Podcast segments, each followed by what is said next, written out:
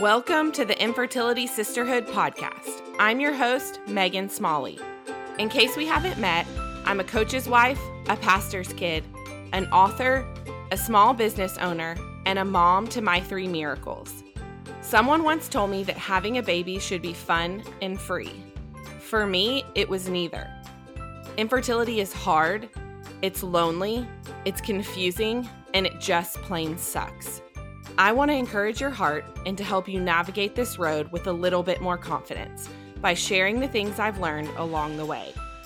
So, whether you're just starting out on your journey or you've been on this road longer than you want to admit, I'm glad you're here. Hi, today we are talking about seeking clinical answers. So, if you rewind my story about six, seven years ago. I just remember being in that place. Blake and I had finally decided that we were ready to try for kids. And it's just month after month after month seeing that same heartbreaking negative test again and again and again. First of all, there's nothing like finding out the most joyful or the most heartbreaking news while you're sitting on the toilet. So we can just talk about that fact openly, but I just remember being in that place of like, why is this not happening?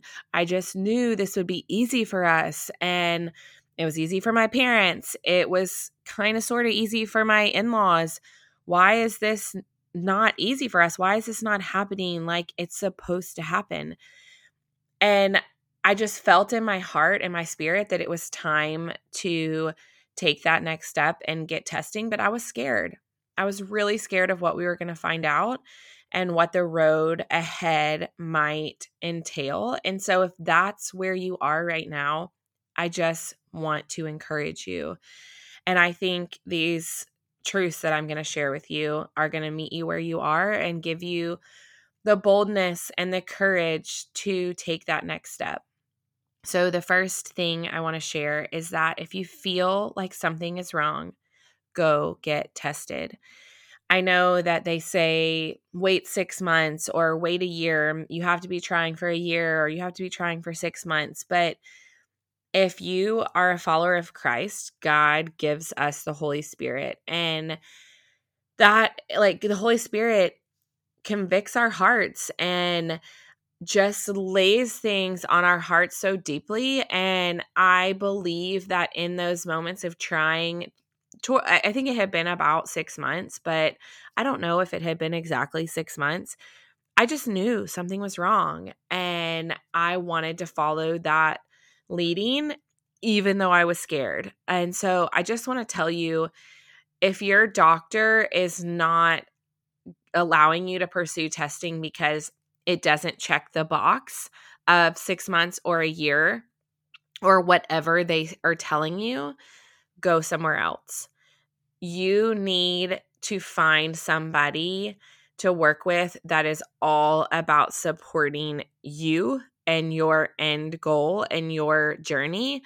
And there really are no boxes that you can check perfectly for everybody's journey. So follow your heart if you feel like something is wrong, or if you just would feel better knowing that nothing is wrong, go get tested. And I think that you will be glad either way that you did. So, the second point is that testing provides information. Information can provide answers, and information and answers can help you make more confident decisions. I think this is so important for you to hear. It is hard. There's so many decisions to make in this process, and there is not a one size fits all approach. I want you to hear that again. There is not a one size fits all approach. There is not a list of check of boxes that you can check for every single patient, and they're the same.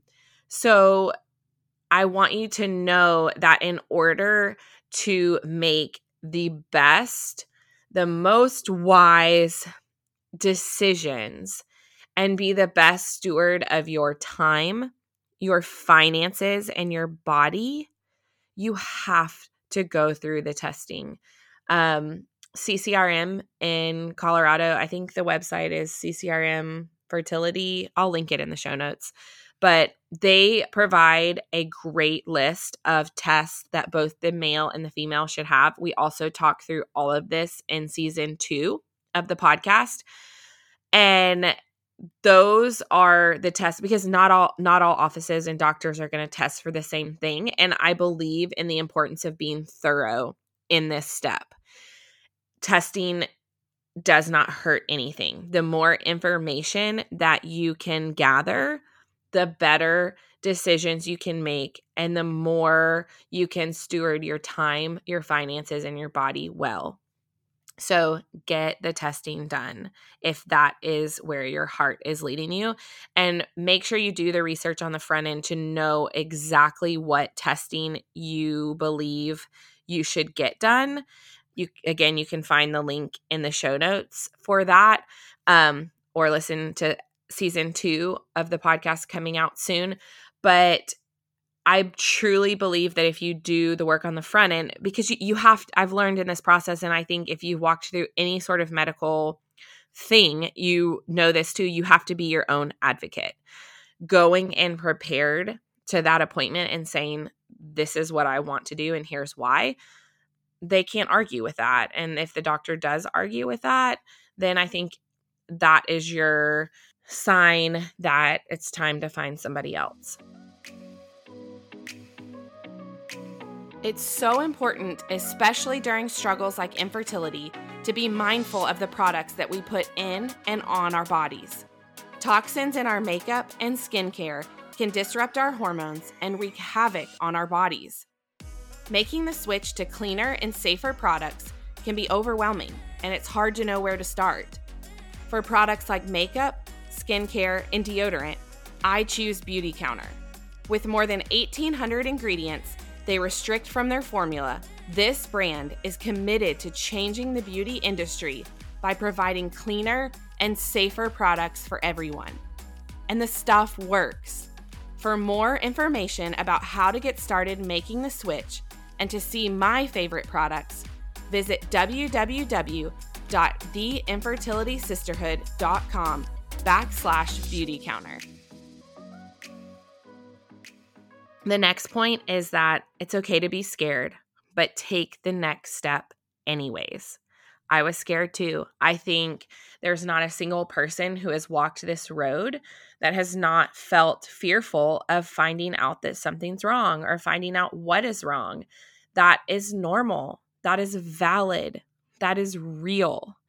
But we cannot let that fear paralyze us from taking the next step we have to take that next step anyways.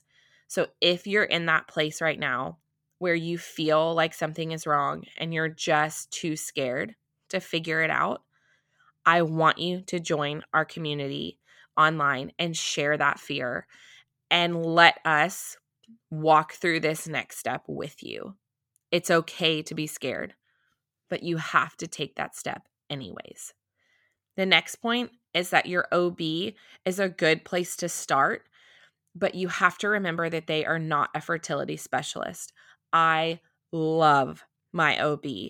I have now used two different ones because the OB that I used all through my or OBGYN all through my fertility days and he delivered my boy uh, the twins retired after the twins so I got a different OB the second time with James and I love both of them.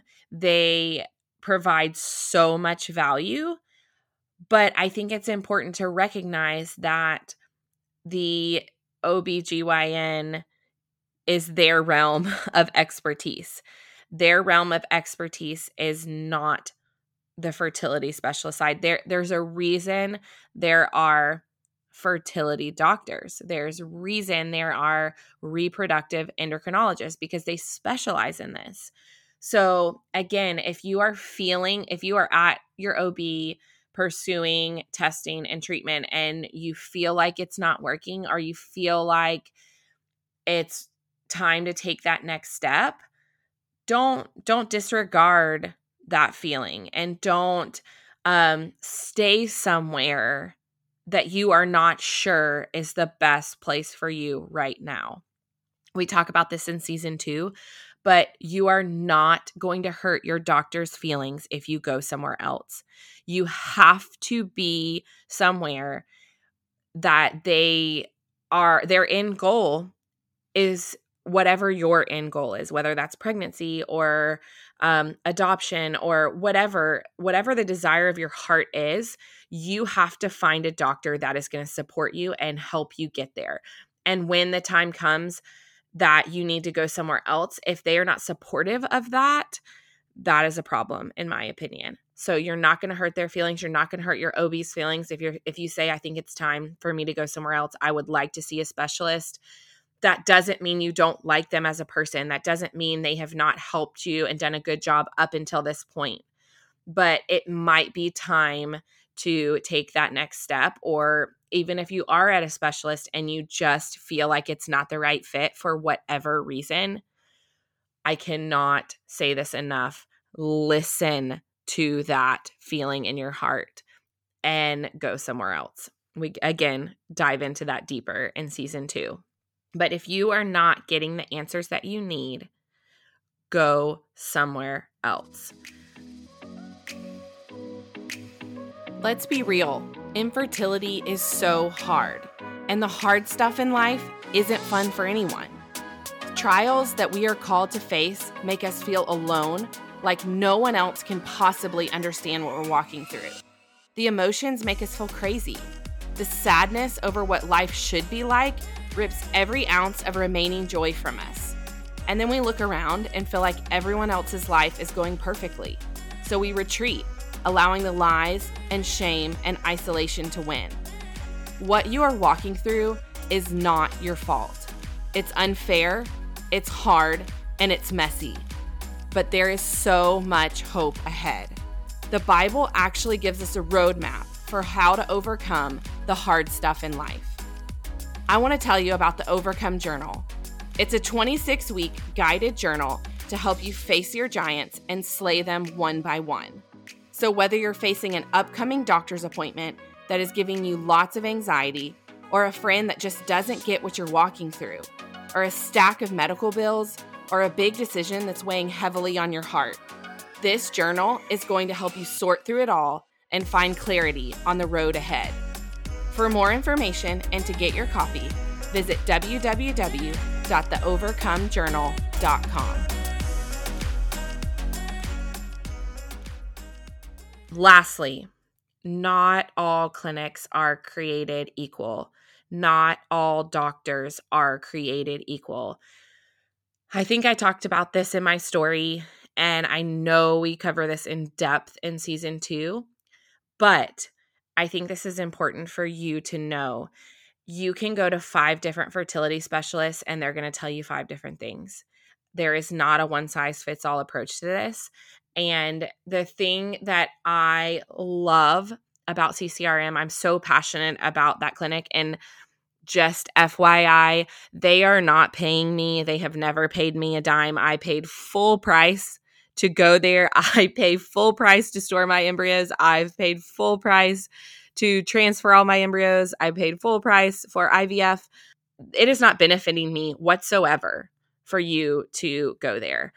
So I am simply sharing because it is the desire of my heart to protect people from what I walked through and what Blake and I walked through financially, physically, spiritually, emotionally. Our first failed cycle should not have happened. And I want to protect you from that same thing happening. So I think it's important to know that not all clinics and not all doctors are created equal. I didn't realize this going in. I went in blind and just kind of went in with the approach of I'm going to trust my doctor and I shouldn't have. So I think the thing that I love about CCRM is their diligence to do all the work that they possibly can on the front end with testing blood work, ultrasounds, um, hysteroscopy, all the things that they require before you take that next treatment step, there's a reason that they do this. And it's because all this testing provides information that they need to make the best clinical decision for you and the most personalized treatment plan for you.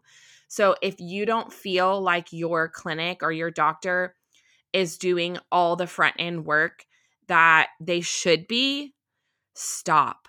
Stop and don't take another step with them and reevaluate and possibly go somewhere else. You will never regret seeking out a better option for you and your family.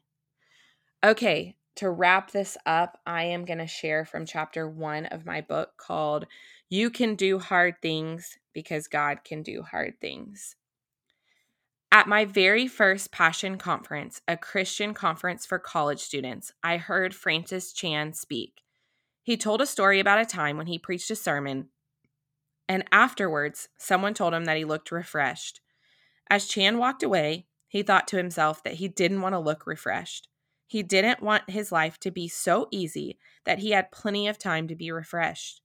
He wanted to look tired and worn down because he had been busy fighting a battle for God. He wanted to spend all of his time fighting bravely and boldly for the kingdom. So he began to pray that God would bring him battles to fight. He didn't pray for God to take away the struggles from his life. He prayed for God to give him battles and the endurance to overcome and persevere. Wow. I knew in my heart that I had never been brave enough to utter such a prayer, but I wanted to be. What would my life look like if I had that attitude? What if I welcomed hard things with open arms because I was so ready to put on the armor of God and fight? Those battles, the hard things, more than anything else in life, help us become who we were always meant to be. The fact that we are able to learn and grow and change and become wiser through hard things is a privilege. It's a chance for our faith to become deeper as we strive every day to become more like Jesus. I mean, whoa, right? What a gift. Those hard things that give us that gift, well, I'd say they are a form of grace too. One I'm very thankful for. If you want more, head over to theinfertilitysisterhood.com and click podcast for all the show notes, links, and discount codes. If you're looking for more ways to get connected and discover a community of other women walking this road, join the Infertility Sisterhood community. There you'll find countless women asking the same questions you have and others who are just one step ahead that can offer their experience. You can find all the links to join at www.theinfertilitysisterhood.com. Thanks for joining us and always give grace.